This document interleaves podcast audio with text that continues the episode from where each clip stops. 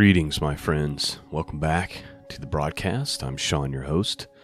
Today I wanted to share chapters 15 and 16, the audiobook version from my book, The End of Days, a 30 day devotional.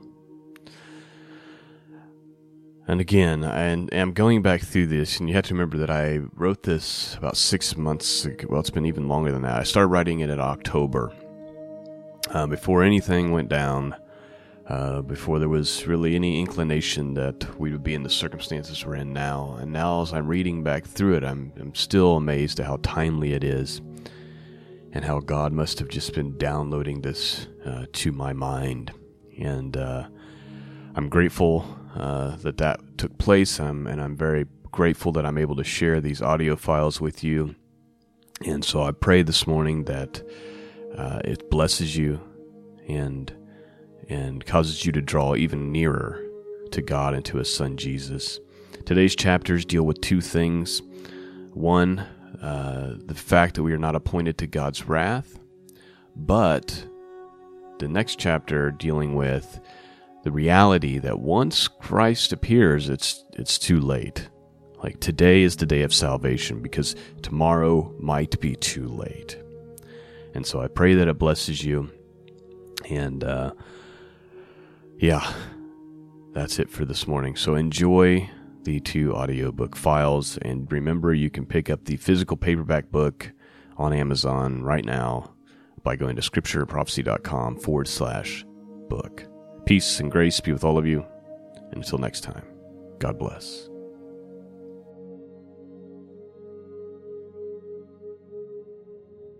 Day 15. We are not appointed to God's wrath. Judgment is coming quickly upon this sinful world. It is coming suddenly as a thief in the night. However, we must not live in fear of this wrath if we know the Savior, Jesus Christ. For as the Scriptures declare, we are not appointed to God's wrath.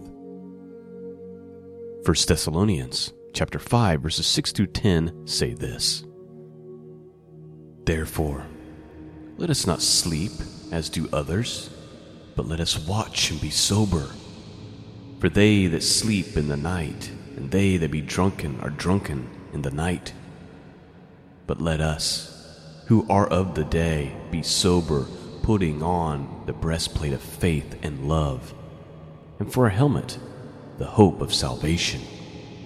For God hath not appointed us to wrath, but to obtain salvation by our Lord Jesus Christ, who died for us, that, whether we wake or sleep, we should live together with him. Again, we see this language about not falling asleep. The wrath of God will take the whole earth by surprise because they are asleep unaware, and drunk. But those of us who belong to the Savior are set apart. We are not to be like the rest of the world. We are to be sober, awake, praying, and paying attention, so the day does not take us by surprise.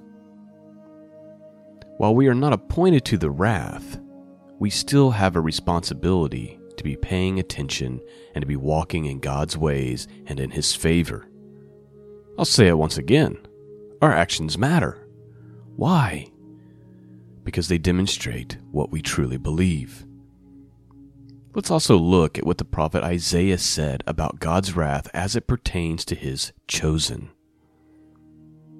In Isaiah chapter 26, verses 20 through 21, we read this Come, my people, enter thou into thy chambers and shut thy doors about thee Hide thyself, as it were, for a little moment until the indignation be overpast.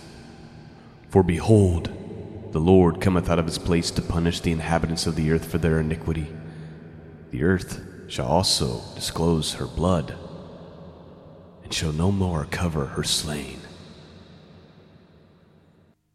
Again, we see a picture of God's people being preserved, being protected, and spared from the wrath to come.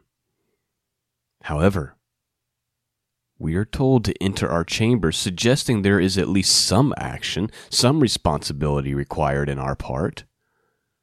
I believe this action is faith. We must believe and trust in God and His Son, Jesus. Trust He will fulfill His promise to protect and preserve us from His wrath, which will be poured out on all those who dwell on the earth. Today's call of action. Let us not live in fear of the coming day of judgment, but with all soberness, let us be a people who are watching, waiting, trusting, and believing on the promises of the King.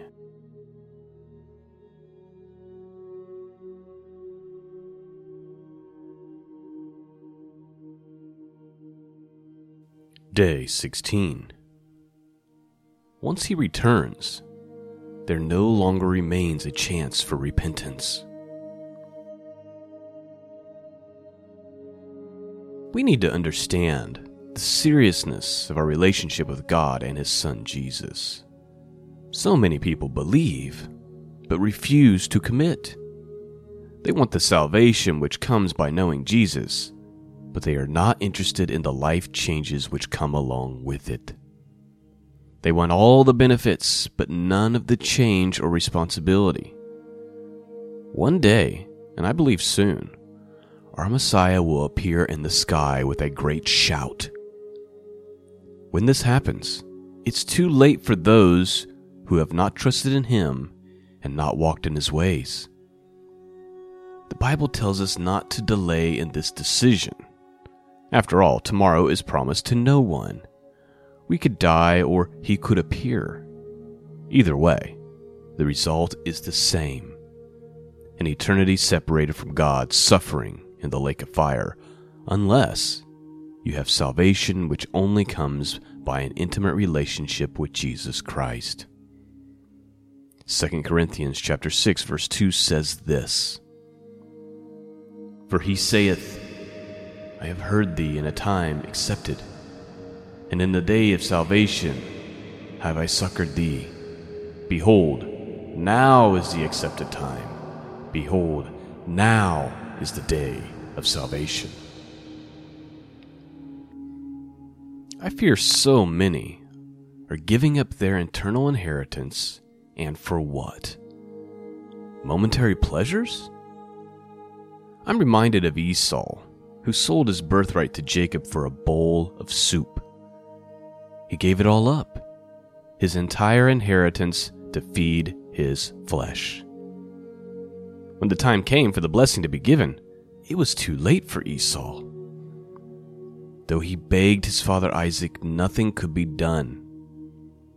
He had given up his inheritance, he had traded it for worldly pleasures. O oh Lord, help us not to be so foolish as Esau. Help us to fear you and to walk in your ways. Help us to have faith and believe upon your only begotten Son. Hebrew chapter 12, verse 14 through 17 says this Follow peace with all men, and holiness, without which no man shall see the Lord. Looking diligently, lest any man fail of the grace of God, lest any root of bitterness springing up trouble you, and thereby many be defiled lest there be any fornicator or profane person as Esau, who for one morsel of meat sold his birthright.